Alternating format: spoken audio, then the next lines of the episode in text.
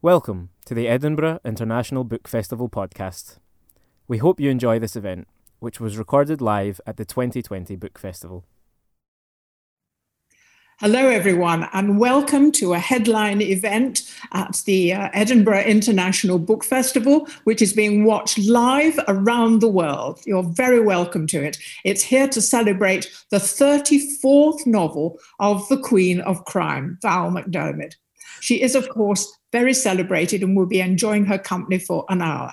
Before that, let me just mention two things for you who are watching. If you want to follow sign language, there's a button for you to press. And if you want captions, you can also have captions uh, to hear what we're saying in another language. I understand there are people watching in Portugal, and I understand people in Vancouver Island are watching. Where else? I wonder, New York possibly. And I understand there are parties underway. Well, this party is underway too. And I'm absolutely delighted to be in the company of Val McDermid, who has written so many wonderful novels. Fans will know, and the ones who don't will be interested to know, that she has three strands of hero, hero, heroine.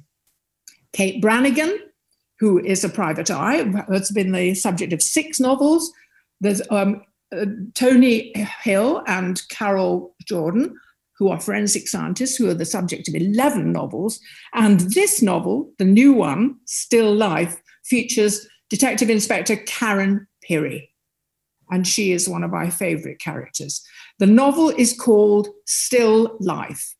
Still Life in you, Val. You're very welcome to be here, and we're delighted to have your company. Let me ask you first about titles. Still Life. Why? Um, I, think, I guess because at the start of the heart of this book is the art uh, both strands of the story involve painting, artists, uh, and so I was looking for something that reflected that uh, and that also reflected the fact that we're, we're still going forward, that, uh, that Karen Pirie, like me, still has plenty of life in her.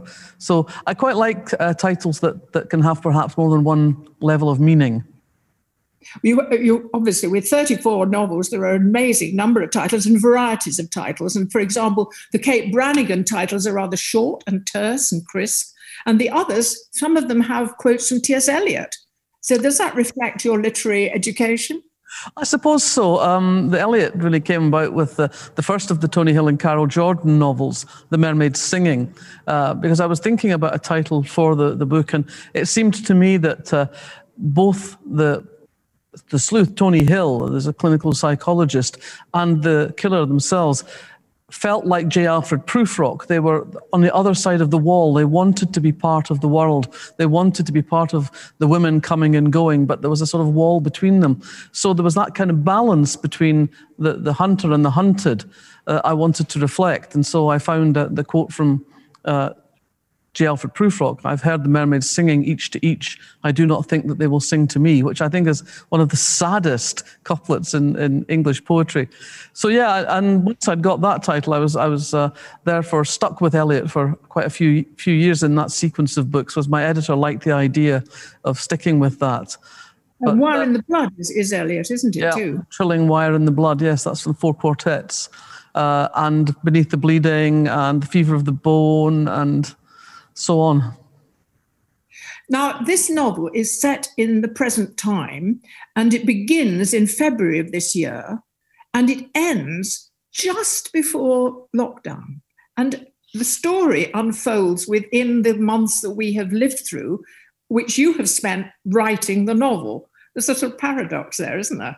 Yes, uh, of course, when I started writing this book, I had no idea of what lay ahead of us. Uh, I had always, from when I started planning it last summer, uh, I'd always intended the book to be set in February 2020. Uh, I needed it to be set in, in winter, uh, and uh, that was when it was going to take place. But as I started writing it, of course, the, the gathering clouds of COVID 19 appeared on the horizon. And I didn't want to do this in a knowing way. I didn't want people to sort of, sort of nudge, nudge, see what's coming, folks. But I, I, did have to put little seeds of reference within the book to it.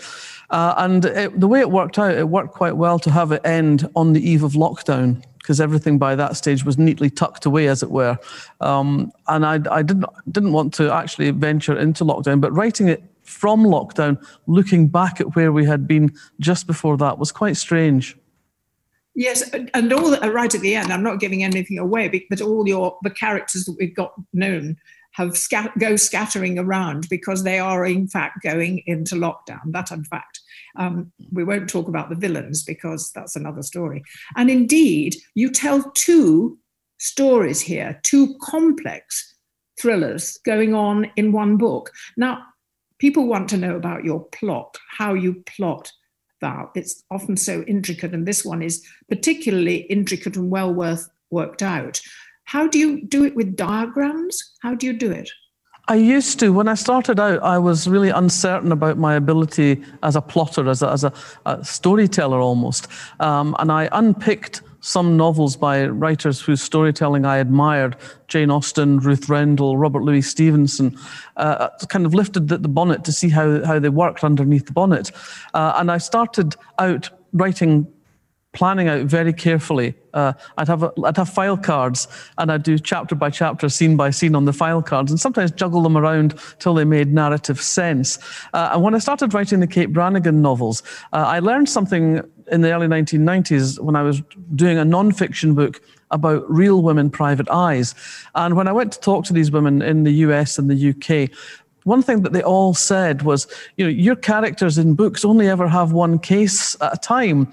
And I, I remember vividly uh, one of them, Jean Mignolet, uh, in Fort Lauderdale, Florida, saying to me, I have 38 open cases on my desk right now. And so at that point, I realized that I had to find a way of making my books reflect the complexity of the detective's working life, whether it's a private detective or a police detective. There's never just one thing going on. And so I, I realized I had to figure out a way to make that work. And over the years, I suppose I gradually gained confidence in my uh, ability to string a narrative together. So I don't do the detailed planning anymore. Now I have a sense of the overall arc of the story and the destination in mind. And it's uh, what E.L. Doctorow calls driving at night writing. You set off, you know where you're starting from, you know where you're aiming for, but you can only see the bit of the road in front of your headlights. So you have to keep going forward and trust that you'll eventually end up either at your destination or as near enough as makes no difference. So I tend to know what the next five, six chapters are. Uh, I know when I start out, usually, I know where the ending is, and I know maybe two or three crucial turning points in the story, and somehow I have to get it to, to work. And what about the characters you've developed? Because we've grown to know them over the years, and you have developed them from your knowledge of different subjects. You were a journalist, you were a tabloid journalist for a yeah. long time. So has that gone into Kate Brannigan? It's gone into all of them because um, the one thing I really took away, I took two things away from journalism. One was not to be precious about writing. It's a job, you just sit down and do it. Uh, and the other is that I, I, acquired a huge data set of characters. Um, I met all sorts of people from the highest in the land. I once interviewed Prince Charles down to, to the lowest, you know, uh, and I saw them in all sorts of situations at home, at play, at work, um, often in times of crisis. So I have this, this huge data bank. Uh, and when I'm thinking about a character, I'll, I usually know if it's not one of the central characters of the book, I know what I need that character to do within the story. So I think, who have I met? Who do I know over the years that would, would do this kind of thing? And, and, and I just summon up someone from the past and, and put new words in their lives, in their mouths rather, and I, I, I give them a new life. And, and, you, in fact, interviewed Jimmy Savile, didn't you, once mm. at one time? And something about him went into one of your characters. I think uh, I wouldn't say that was, the character was based on him, but I certainly was. It was informed by him. Um, I, and it's in, in, the book *The Wire and the Blood*. Uh, I, when I was thinking about that book, I was in America researching my private eye book, uh, and at the time the O.J. Simpson case was going on, and one of the prim- private eyes that I interviewed had actually been involved in the initial allegations of paedophilia against Michael Jackson. And it seemed to me that in the course of that journey, it seemed to me that, that celebrity gave a kind of shield to criminal behavior. There have always been groups in society that have been protected by, by their position, whether it was, you know, the original lords of the manor or the church or whatever. Um, and I thought it was interesting to think about the possibility of someone who used that position of, of safety, as it were, to commit heinous crimes. And I came back and I started thinking about it. And I remembered the stories that had gone round in, in newspaper circles about Jimmy Savile. And we'd indeed had people come into our office making allegations against him, and allegations that were impossible to prove because it was one person's word against his. He was notoriously litigious. Uh, and these people who came in, frankly, were already damaged by what had happened to them in their lives. And you know, we said we would say to them, "Why don't you go to the police?" And they said, "We went to the police, and the police told us to f off." So all of that was in my head as as a possibility, and I wrote this character who I thought I was sailing close to the wind. You know, at the time, there was Savile's Travels on the television, and I, I gave this character. It was called Jacko Vance. Vance's visits. Uh, I had him doing charitable work in hospitals and all, all, a lot of lot of connective tissue, if you like. And but I made him charming and handsome and nobody thought it was Jimmy Savile. People suggested all sorts of names. It's that nice man off countdown, isn't it? No, it isn't that nice man off countdown. Um, but nobody, nobody thought it was Savile because I had made him charming and handsome, which was another lesson I learned along the way. So you alter one or two of the characteristics, and then you can convince anyone that they're real and uh, and not the people they suspect. And people uh, are seldom suspicious of charm and beauty. Oh, yes, that's, that's worth remembering, isn't it? Um, now, um, this story, um, the current one, you, you made it in February to March. The story spans February to March. You, it's just been published. Where are you now in terms of knowing the world we live in? Because you've had a wonderful review in the Scots, and I'm just going to quote it. It's Allan Massie who was praising you to the skies and, she, and says, She is a writer with a clear sense of right and wrong. And in touch with contemporary life, she still remains a moralist. Now, that's a very telling and flattering phrase to be mm. both a moralist and in touch with contemporary life. Where does that place you in terms of reporting what the world like is like today? It places me in great difficulty, to be honest, Joan. I mean, I do not know how to write about where I am right now, where the world is right now. All of my books have been set pretty much in the here and now. Uh, and I don't know how to write the here and now because the here and now at the moment is changing on a daily basis. I don't know how uh, how to deal with that. So um, I've actually decided that my next book, uh, next year's book, will not be a contemporary novel. I'm going back in time and it's going to be set in 1979, which you will remember was a, a very interesting year. Started with the Winter of Discontent, moved on through the Scottish devolution referendum to the general election that brought Margaret Thatcher to power. So there's lots to write about there and lots of uh, different sorts of crime as well as the murder in it. So, when you talk about this dilemma about this society we're living through and the things that are happening in the world, it's almost unrecognizable from the, what we've known for the last 20 years, 30, 40 years. You and I are something of an age. And, and every every day that goes by, uh, something happens that you just go like, "What?" I mean, this morning in the papers there was the story of uh, in America uh, trucks going around taking mailboxes off the street so people can't post their letters or votes. Uh, I mean, it, it's it's extraordinary. And you, if you made this stuff up, I mean, it is like a Margaret Atwood dystopia. It's it's extraordinary. There's a character waiting for you to tackle there, isn't there? Oh yeah, but uh, as I say, I think it's difficult to write things as they're happening. It's different for journalists, but I I, I think as a, as a as a writer of fiction, it's important to have a sense of distance. It's important to have a sense of detachment. And when the stuff is actually happening around you on a daily basis, I think it's very difficult to achieve that. Now, the, the, the book is called Still Life, and there's a whole story about um, painting, uh, galleries, uh, artists and their rivalries and their deceptions. When did you get interested in modern art? And have you had to research it very thoroughly?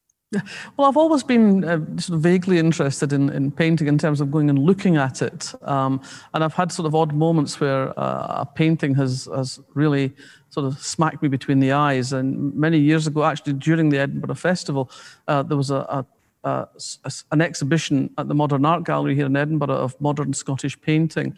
And there was a painting by a guy called Stephen Conroy, a painting called The Healing of a Lunatic Boy. And I thought this was one of the most extraordinary things I'd ever seen. And I got a print of it. And in fact, that a print of that painting has hung in my in my writing room ever since. So uh, I, I, think there are moments when I, thought, I, am going to say that terrible thing. I don't know much about art, but every now and again you, you encounter something that knocks you back a bit. But I suppose the, the, the recent interest in, in portraiture came uh, because I have a friend who is a, a painter, uh, Audrey Grant, and she came up with a, an idea for a project called The Long Look. And she wanted to do a long drawing uh, so essentially, I went and sat for two hours uh, every fortnight or so for 18 months, two years. Uh, and every week, Audrey would uh, rub out and start again and remake and rework. Uh, and every, every week, the, the drawing would be photographed. So there was a record of that week's drawing. And then at the end, the, the drawing you see here is the, the second of two long look drawings that she made. And for me, it was fascinating to see how week on week it changed, how it altered. Uh, and what was also very interesting to me was when I was in the process of finishing a book, the energy of the drawing was quite different from when I was just at the start of a book, feeling my way into it. And I, I thought that was a fascinating, for me, I learned a lot of lessons and a lot of time sitting there thinking. Uh, and also at the same sort of time as that, I discovered the program you present on Sky Art, Portrait Artist of the Year. And I found that equally fascinating. So this idea of, of how, how an artist interprets a face, how an artist interprets the world around them as well, became very intriguing to me. And I started talking to artists about what they do and their practice. Uh, and I came up with, with an idea for the, one of the artists in the book as, as a method of painting a portrait.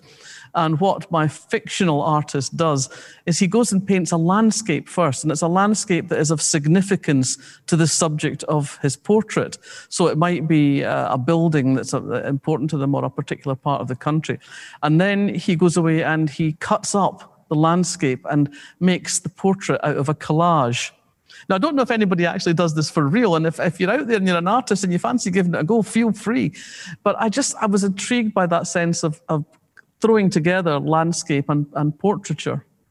So, what did it feel like to sit? Because perhaps you might come along on the program that I present, the Portrait Artist of the Week. Do you sit? Do you enjoy sitting? I enjoyed it very much, actually. I, I to my surprise, and I'd love to come on the show because you know to, to be part of a program that's given me so much pleasure would be fun. Um, but I, I, found the process of sitting, I, I found it very useful. Actually, I, I found it because there was uh, two hours where nothing was expected of me other than to sit. Uh, and it was very freeing for the mind. Uh, I didn't have the phone on, I didn't have the email on, no one could contact me for those couple of hours. It was uh, a time where I could kind of let the wheels spin. So it was a way of resolving plot problems. It was a way of of, of coming I mean, coming up with ideas. Um, sometimes we'd, we'd break halfway through for a cup of coffee, and I'd, I'd sort of jump up and say, "I need a pencil and a piece of paper to write something down before it escapes." So Have yeah, tried, very useful. Have you tried painting yourself? Oh, I can't paint at all. I can't draw a straight line. I'm terrible. I have no artistic talent whatsoever. And the visual arts I leave to people who have some talent.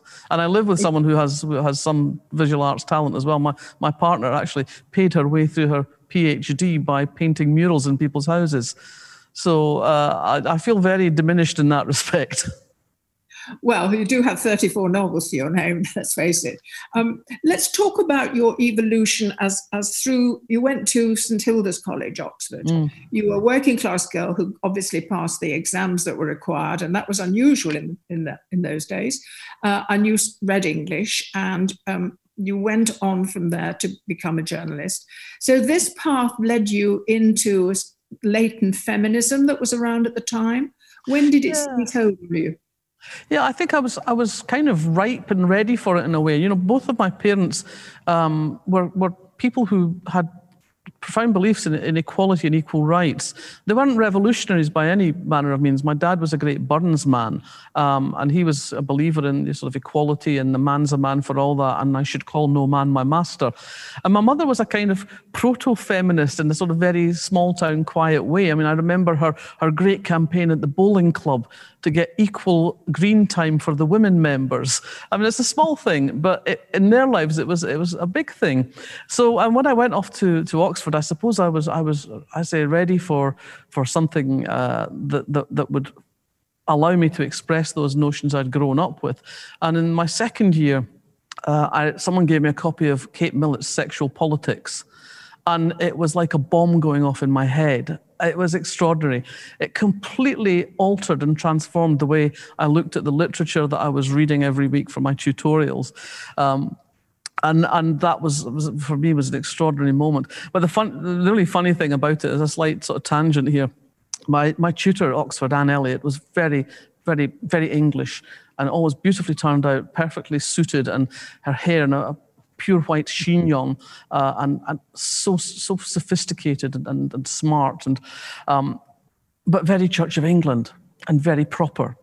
And uh, I came in from having read sexual politics, and I was full of it. I was bursting with it. And I, I sat down for my tutorial, and I, I just talked at her for 10 minutes about this amazing shaft of light that had, had come into my life. And she sat there nodding and smiling, and she said, Ah, yes, dear Kate Millett. I said, what do you mean?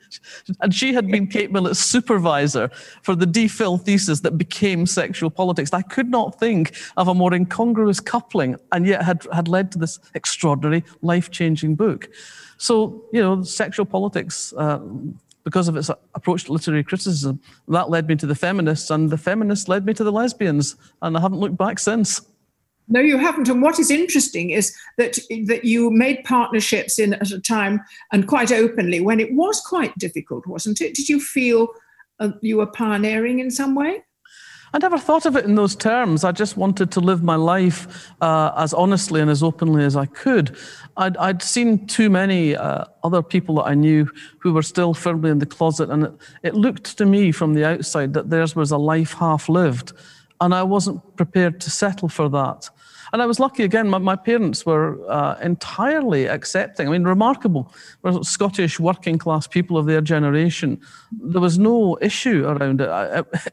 It was never something that was, oh dear, what have we done wrong? There was never any of that about it. So I guess there was always that place in my life where uh, I had the sort of solidity of support.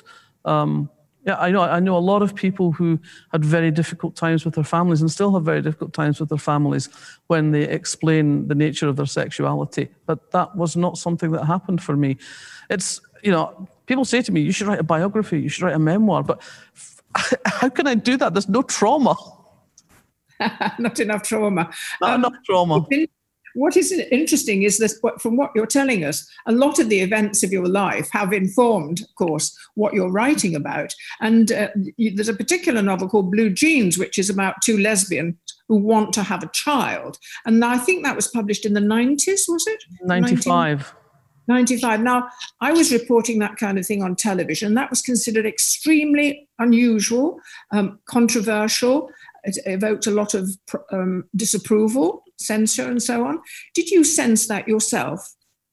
Um, I guess, but I wasn't. Uh, I've, I've never really been bothered about what other people think about what I'm writing, um, and I've never written with an eye on what the marketplace wants. I've been blessed with good editors who have supported me and know they know that the best way to get a good book out of me is to let me write the book I'm, i want to write. That I'm, I'm, excited about writing, and that book uh, I kind of kind of fell into my lap because I had a very good friend who was running a fertility clinic in the Midlands, and um, over many late nights and bottles of red wine wine, she talked a lot about the issues in the fertility business and, and attitudes and where the science was going and what was changing. And this seemed to me to be a completely fascinating thing to talk about. And I also knew knew women uh, who, in couples who were trying to have a child, at that point it was very difficult to get fertility treatment if you were lesbian. A lot of clinics just wouldn't treat you.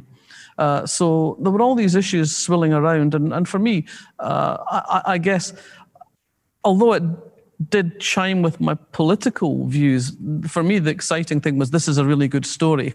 And that's always what drives me is this is a really good story and I want to tell this story. When the book came out, um, there was sort of much poo-pooing at the HFEA that you couldn't, this, this was impossible, that I, scientifically what I suggested was impossible uh, to make a baby from two women. Uh, and then about six months afterwards, I saw a report that uh, Japanese scientists had done just this with, with cows. And my friend with the fertility clinic said, um, if they can do it with a mammal as complex as a cow, they can do it with humans. And, uh, you know, I, let the record show. What is interesting is that at the back of that book, back of that novel, you, you say um, this has been this idea, this scientific idea, has been challenged, but there is evidence that it is going forward. And what is interesting about your acknowledgements of each of your books, you you attribute a lot of contribution from people who know forensics, who know about technologies of various kinds. So you you have teams of people to whom you can refer for information. Is that right? Yeah, I would not so much teams. I have, I have, I, I, I collect sort of people over the years who have, uh, have been helpful to me, um, and I, I, have actually discovered over the years that the generosity of people who work in forensics, and also that they're extremely good communicators. Uh, and if I go to somebody I know with a with a question or a, or a, or a, a problem, if they can't answer themselves, they invariably pass me on to, to someone else, another kindred spirit who will give me their time and their expertise uh, and, and help me with, with things. And as I say, they're often excellent communicators. Uh, in this particular book, I, I had to speak to Professor Sue Black about the, a skeleton that's found in a camper van. Uh, and we discussed this, and, and she said, and of course, there would have been a maggot mass, and what it, what it will have left behind is maggot cases that'll look like a pile of Cocoa Pops. And that really, uh, you know, I thought, that's probably the last bowl of Cocoa Pops I'm ever going to have. I'll never forget that. I'll never uh, forget that. Of course, one of the things you don't need to acknowledge people for at all is food. There's a lot of food in your books, and you, and particularly in this one, there's a lot of eating goes on in uh, in the latest one. People like food. You like food, don't you? Do, well, come on, look at me. I like food. yes, yes. Uh, and actually, one of the things that we did um, during the, the, the, lockdown was uh, uh, I, I, I, did a series of cookery videos called Cooking the Books, which is on YouTube.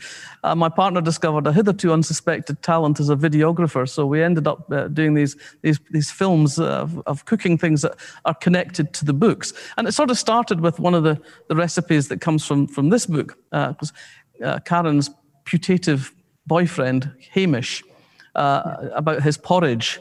Uh, so the first one we did was called Hamish's Hipster Porridge. Uh, and at one point, uh, Karen says, How can you have porridge where oatmeal is the minority ingredient?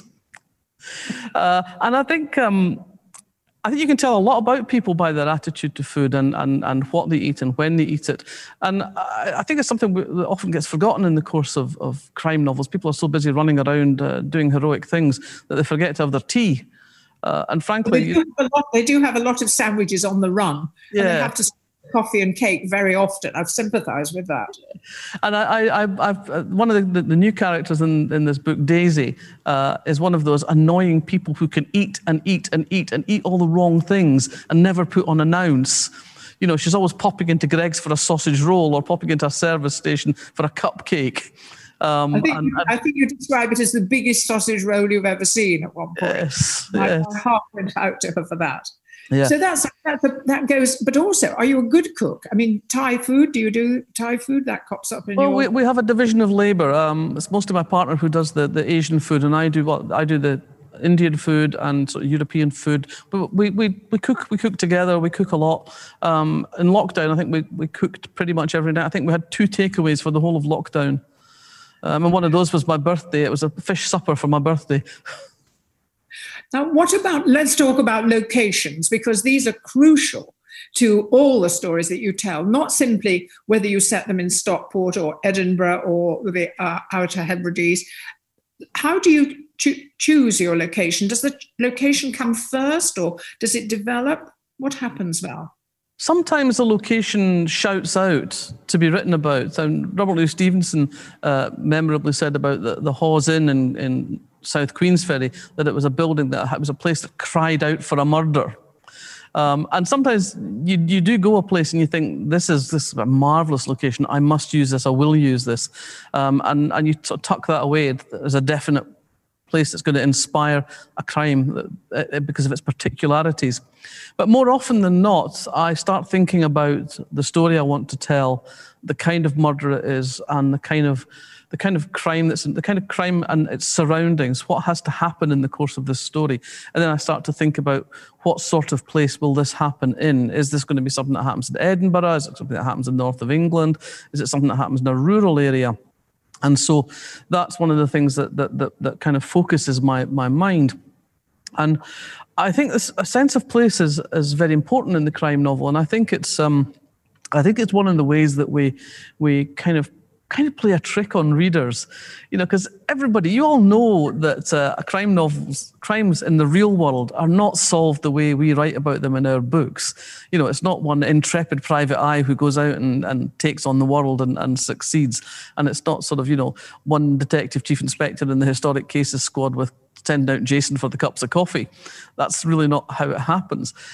So I have to persuade you to suspend your disbelief it's a kind of contract I enter into with you as a reader. When you pick up my book, you think I'm going to make you believe in my world.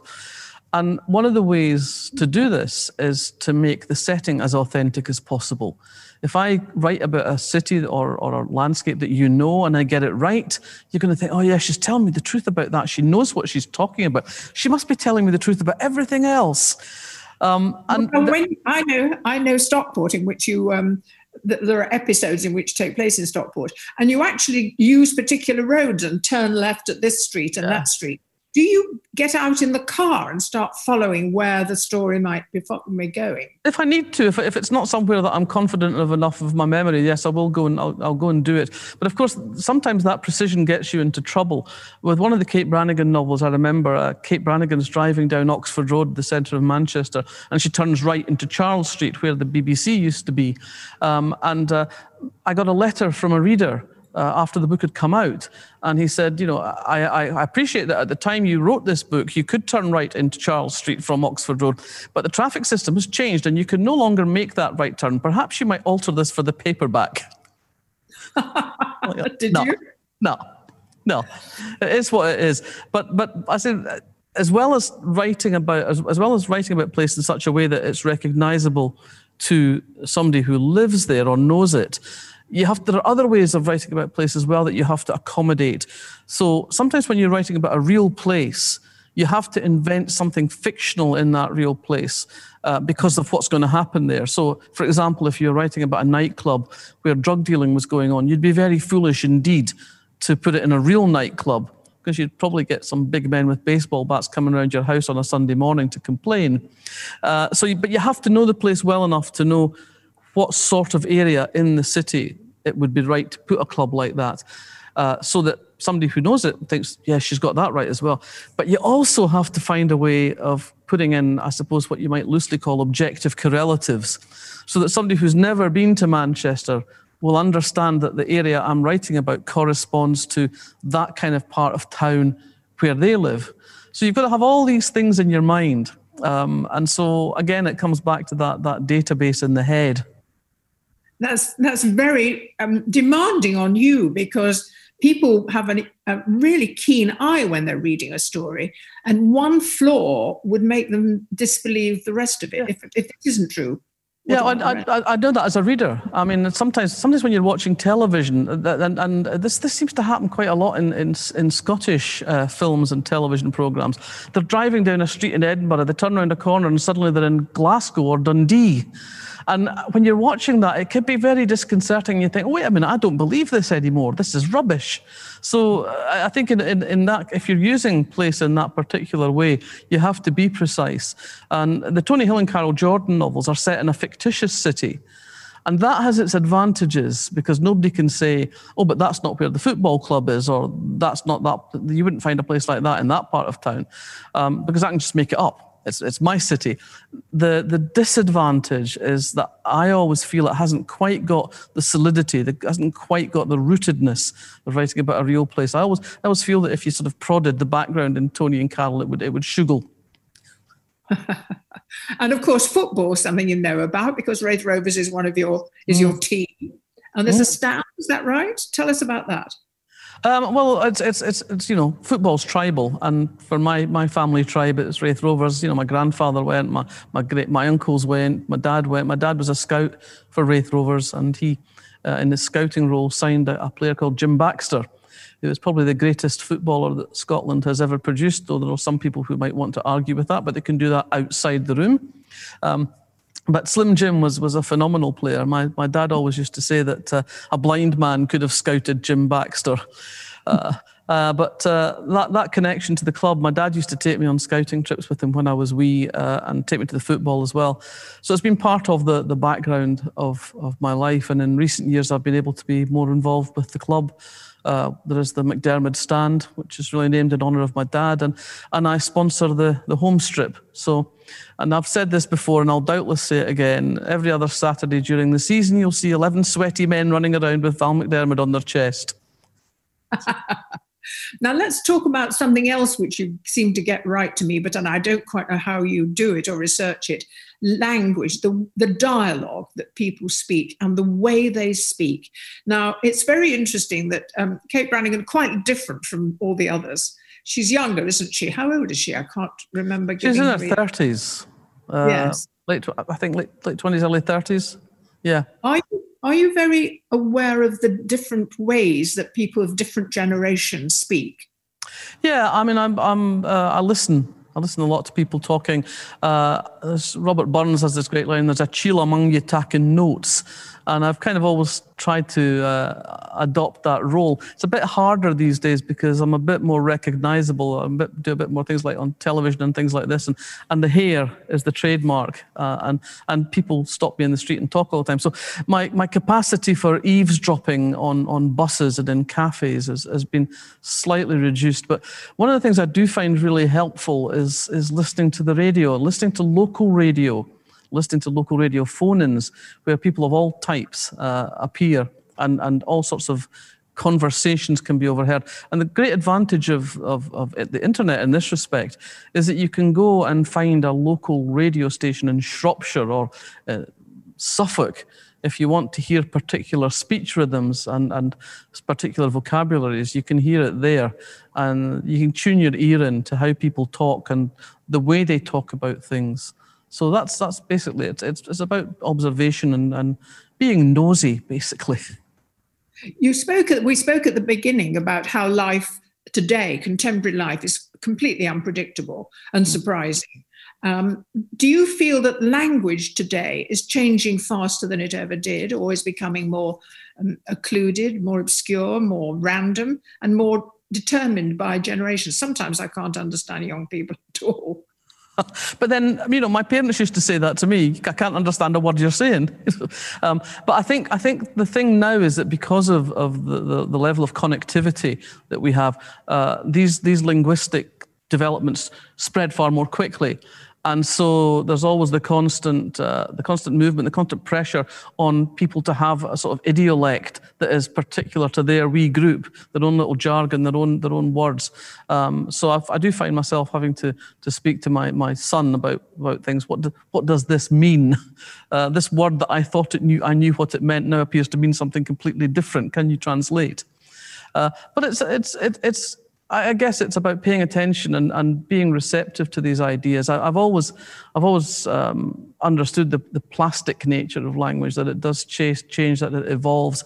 Uh, and I think it's, uh, I suppose I've, I've got quite a musical ear. Um, you know, I sing, and, and I think having a musical ear, you're more attuned, I think, to how people change speech rhythms in particular and how language does evolve. So I guess I've been blessed with that. What about the contemporary sitting of um, politics today and politics in Scotland? Does that interest you? And does that change to your uh, approval? Well, I, I, find it. I find politics fascinating. I've always been a political animal, and to some degree, that you know, uh, is part of the way that I write. Uh, the, the things that I that are important to me find their way into the books one way or another. Um, and so, yeah, I, I, I, care about the world that I live in. I care about the society that I live in. Uh, I suppose the thing that enrages me most is unfairness and inequalities. Uh, and God knows there's plenty of that around. Um, I think the West, Westminster government has been completely shambolic throughout the, the COVID epidemic. Uh, I think we've been fortunate in Scotland because we have communicators, good communicators, clear communicators. Uh, it's not that what we've done has been so hugely different, but it's been communicated clearly, and I think people have supported that. For example, um, I think it's that's mirrored in the things that we're seeing now about the, the support for independence growing. Uh, and, you know, I have to say, from a personal point of view, that makes me delighted. I think uh, Scotland could be a strong, small nation uh, like our friends across the North Sea in Denmark, like our friends on the other side of the world in New Zealand, like Iceland, small countries led by governments that are close to the people. And I, I wrote a piece recently for a newspaper uh, that pointed out that the governments that seem to have done best in the COVID epidemic had something in common, and that was that they're led by people who read fiction. People like Jacinda Ardern, Nicola Sturgeon, Katrin Jakobsdottir, uh, Sanna in Finland, they're all people who read fiction. And what fiction gives you is the gift of imagination and the gift of empathy. You see life outside your own bubble. If you're sitting there reading your endless biographies of Churchill or Attlee or whatever, you're not looking at the world outside your window. And you're not understanding the lives of the ordinary people who populate the country that you're supposed to be governing. And I think that uh, I would say, really, my, my advice to any politician is go and read a novel and you'll understand the world better. And if you understand the world better, you can imagine a changed world better. So that's really my fundamental political position. They need to go away and get things sorted. Well, I agree with that. We could do with more empathy that would that would solve a lot of our problems if people could only exercise that. However, now is the time for questions from other people who've been listening to you, and indeed, lots of questions have been flowing in, and I've got some of them here. Um, let me start with a question from Lynn, who would like to know which contemporary novel do you wish you had written and why? Which contemporary novel? Wow. Um, I probably, if I had to opt for one, I would probably choose Ali Smith's How to Be Both. Uh, I think it's a wonderful, wonderful novel. It comes, uh, it comes in two halves. Half of set in mid, Middle Ages, half of set, set now. And the book was printed in two versions. So you randomly get uh, one half first, depending on which, which book you get. So you either get the, the medieval bit or the modern bit first. Uh, and if you if, if you buy it on, on your on your digital reading platform, you get both versions. Uh, and you know, I think it's interesting to see how your how your view of the book changes depending on which bit you read first. And of I've course, read both versions. Have you read both versions? Yes. Versions? Yes. I think it's a wonderful, wonderful book. I've read both versions. I've read it twice, both versions. Yeah. And it, it's endlessly engrossing. It is yes. a brilliant book, quite brilliant. I think Ali Smith generally has a quality of um, whenever you finish one of her books, you feel you want to go back to the beginning and read it again because you want to read it again in the light of what you know now. I think she's an extraordinary writer, um, and I, I, feel privileged to live in a time where you know we're getting a, a new Ali Smith novel pretty much every year at the moment. Well, we could send copies to the cabinet and get them to read them. That would be a good idea. Another question here from Michelle. Do, do your plot ideas take long to develop, or is it once you have an inkling of an idea, the rest falls into place? Does it fall into place, though?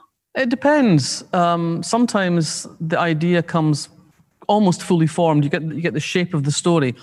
But that doesn't necessarily mean you can write it quickly. Uh, I had one, one book where I had uh, a great idea for, for the story. I knew what the story was, I knew what the plot was, I knew who the people were in the book, and I could not find the structure couldn't find a way to tell it. And it took me, it took me 12 years from that first moment where I knew what the story was to being able What's to write. The novel? What's the novel? We all want to know what novel is that? Trick of the Dark. Um, mm-hmm. And I wrote the first the first ten thousand words of that uh, five times and chucked it away every time because it just wasn't right. But in other times, the idea the idea develops over time. It's, it starts off with the seed of an idea and, and it sort of kicks around the back of my mind, and then something else will come in from left field, and I'll think, oh, yes, that kind of goes with that. And it grows and grows until there is a fully fledged plot. And once, once in my entire career, the whole thing dropped into my head fully formed. uh, and I knew how to write it, and and and, and that was the mermaid singing, uh, and I just dived. Well, I to do some research first, but then I just dived straight into the book, and I knew, I knew it. I knew every step of the way. Did you write stories when you were a child? I did a bit, yes, um, but I made I made stuff up in my head. Um, mostly, I, I, I, it was in my head. Uh, I, and I think I learned to edit very early on because when I was a kid, I was an only child. I spent a lot of time on my own and I read a lot. Uh, we lived opposite the Central Library and I just raided it on a daily basis. Uh, and in the summer holidays, I would, I would go off with the dog in the morning, uh, the dog and a packed lunch and my duffel bag with a library book or two in it. Uh, and as I walked, I would be I would be thinking about whatever I was reading, and I would kind of inject myself into the story and take the story in different directions and, and imagine myself as part of the, the book. And then you'd get bogged down in the sand, you know, and the story would go, go die. And I'd have to backtrack to where it was still exciting and try and push it in a different direction. So that was kind of how I, I, I learned editorial skills without even knowing I was doing it. You spoke of empathy. I wonder if you ever feel sympathy for your villains. Oh, yes. Um, I, am not. Uh, I know some some crime writers who who write about evil as if it's something you catch in the winter when you don't wear a vest. You know, that's a thing that's out there. I don't believe in in evil. I don't believe in people being born evil because if you subscribe to that view, then what is the point in trying to make it anything better? If some people are just born evil, they're just going to come along and trash it anyway. So let's not try to make the world a better place. Let's just let's just go along with everything being potentially awful. So I think it also lets us off the hook. You know, if, if you think these people can't be fixed, then there's no point in trying. Uh, so I, I, think that, uh, yeah, I think most people who end up doing bad things in their heads have a good reason for doing them. And sometimes it's situational. They've had unbelievably grim childhoods. They've had terrible things visited upon them and had not been given any uh, route by which they can escape from the damage that has done. Uh, and I think most crime, most serious crime, is committed by people who, in one way or another, are very damaged. Do you think that's true of Jimmy Savile? I don't know enough about his background, but probably there is some damage in there from childhood. It doesn't excuse them, but it explains. Another question here. This is from Abigail. Do you ever feel constrained by crime fiction genre conventions when you're writing your crime novels, or are they helpful? Do they give you a framework? Um, I think the crime novel has changed drastically in the 30 odd years since I was first published in 1987. I was lucky enough to start writing crime fiction at a time when the genre was expanding in lots of different directions. When I started out in, in, in the UK, there was pretty much uh, only village mysteries and police procedurals. Now there are like so many different subgenres. So you can really tell any kind of story you want to tell within, within the broad framework of the genre. And I find that really helpful. Um, I don't know if this is a, a, sad, pitiful thing to admit, but for me, the adrenaline buzz of, of knowing it's a matter of life and death is quite a big, strong driver to take me forward through the story. Uh, I, I, like I like there to be a sense of, of, of, significance, of importance about what's happening in the story, and and there's nothing uh, makes it more important than a dead body on the page. Who, which crime writers other than yourself do you admire? I mean, okay, Sherlock Holmes, we have to love um, Conan Doyle, don't we? But who else? Oh, there's too many to list, but I mean, I, I would go, I would go back through people that uh, I read a lot when I was was reading and not writing crime fiction. So writers like Josephine Tey, Ruth Rendell, Reginald Hill, P.D. James, and then on to, but then so many contemporary writers that are just really, really good. I mean, Sarah Paretsky was hugely influential for me in my early days. But there's lots of uh, writers coming through all the time from all around the world. You know, sort of Michael Robotham in Australia, Stuart Neville in in Ireland. Ireland, uh, American writers that I love like Laura Lippman uh, and Attica Locke. It, it's I could just sit here all day telling them, go and read these books. Especially politicians, we want them to read those books. Okay, here we are. Um, another question. This one from Claire. How might you imagine Karen Pirie has been experiencing lockdown? I think she'll have found it quite frustrating. Um, I know she, she, she took a, she's taken a stack of files from the office uh, of cases to, to go and, and look through. Um, I, I, don't know. I mean, it seems to me that uh, if I was thinking about writing something with Karen in lockdown, I might try to do something like uh, what, what Josephine Tey does with The Daughter of Time and Colin Dexter did with The Wench is Dead. In both those cases, their detective is, is in hospital. Uh, and and imprisoned in a hospital bed and unable to get out and investigate. So I don't know. I suppose it might be possible to think of doing a Karen Pirie cold case from within lockdown, but we're driving her mad. There's one thing she loves is very to get impatient, wouldn't she? she? She's quite an impatient woman. She'd be very impatient. Yeah, and she loves to walk. I mean, that's the, her, her way of dealing with the, the, the, the, noise in her head is to walk. And of course, in, in the beginning of lockdown, we were not supposed to go out for more than an hour a day. And she'd probably be sneaking out in the middle of the night to sort of quarter the streets of the new town. Right. Let me uh, fetch another question this way. Um, Mike Mike R. We don't know his surname. How well does the audiobook version of Karen Pirie fit with her voice in your head? Well, it's not the same as the voice in my head because Karen Pirie's voice in my head is is distinct. Um, but I think that the audiobooks are very good. Uh, I think we're very very lucky with with the narrator. Um, so uh, I think always uh, my characters have very distinctive voices in my head and it never it never entirely matches the actors who read them but that's fine because it's a different form it's the, it's the, what's what matters is that the words are conveyed in a way that people enjoy listening to um, and and um, some people sometimes say to me, "Can you read other other novels when you're writing?" I know some writers say I can't read other novels because it interferes with the voices in my head. I've never had that problem. The voices in my head drown everything else out, especially towards the end of the book, when you know my family will say, "You're not listening to us; you're listening to the voices in your head. There's one on that shoulder and one on that shoulder." Well, it does get rather frantic at the end of Still Life, doesn't it? It really it was a page turner very quickly. Oh, good. good. and well, along that line, um, someone has asked um, if Karen if Karen Pirie was uh, filmed who would you like to play the part? It's hard to ask you because it's asking you to be partial between one actor and another. Well, Karen Pirie is actually in development at the moment, uh, and the plan is that uh, we'll hopefully, if everything goes according to plan, start filming next year. Uh, but as yet, no casting decisions have been made. We have had extensive discussions about the kind of actor who will have to play Karen Pirie, and I think we're all on the same page with that. But uh, it would be invidious, as you say, to start talking about individual names. But on what? But when you talk about Karen being on a film, what are the concerns that you share with other people about how she's how she's presented? Uh, she's got to be slight, isn't she? She's quite slight, I would think. No, she's quite. She's, she's not slight. She's quite substantial. I think. I mean, she's not fat, but she's she's she's, she's substantial. She's a woman of substance, um, and she's from Fife which means that whoever plays her has to be able to manage an East Coast accent. Um, because I think to most people in, in England, they don't really differentiate much with Scottish accents, but to us, we know precisely the difference between somebody for Fife, Ken, and somebody for Glasgow. So uh, it has to, has to feel authentic on the ear. Uh, and yeah, she's that's that's it. She's got to look right, uh, approximately right. She's not going to be a, a, carbon copy of the books. That never happens. Um, but she's got to have. She's got to feel right.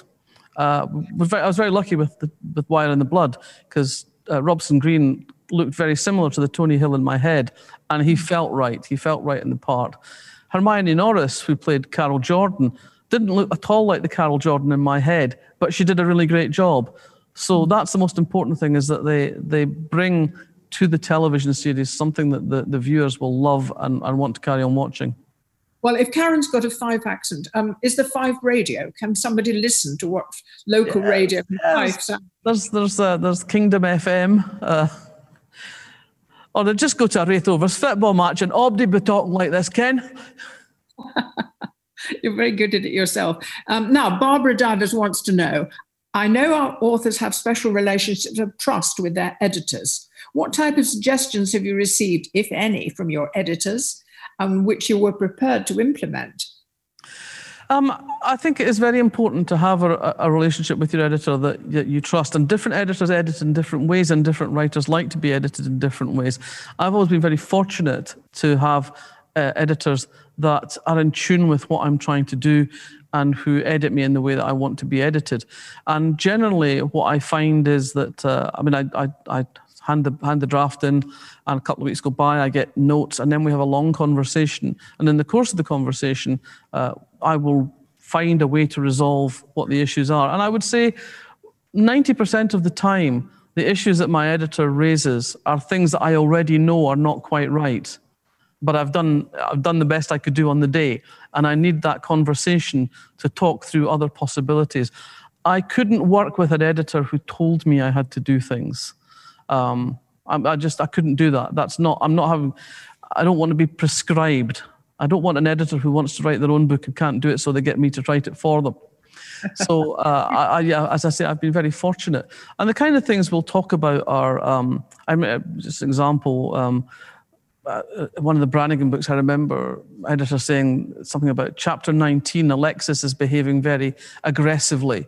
You know, either you have you're going to have to tone that down or give us a reason for it.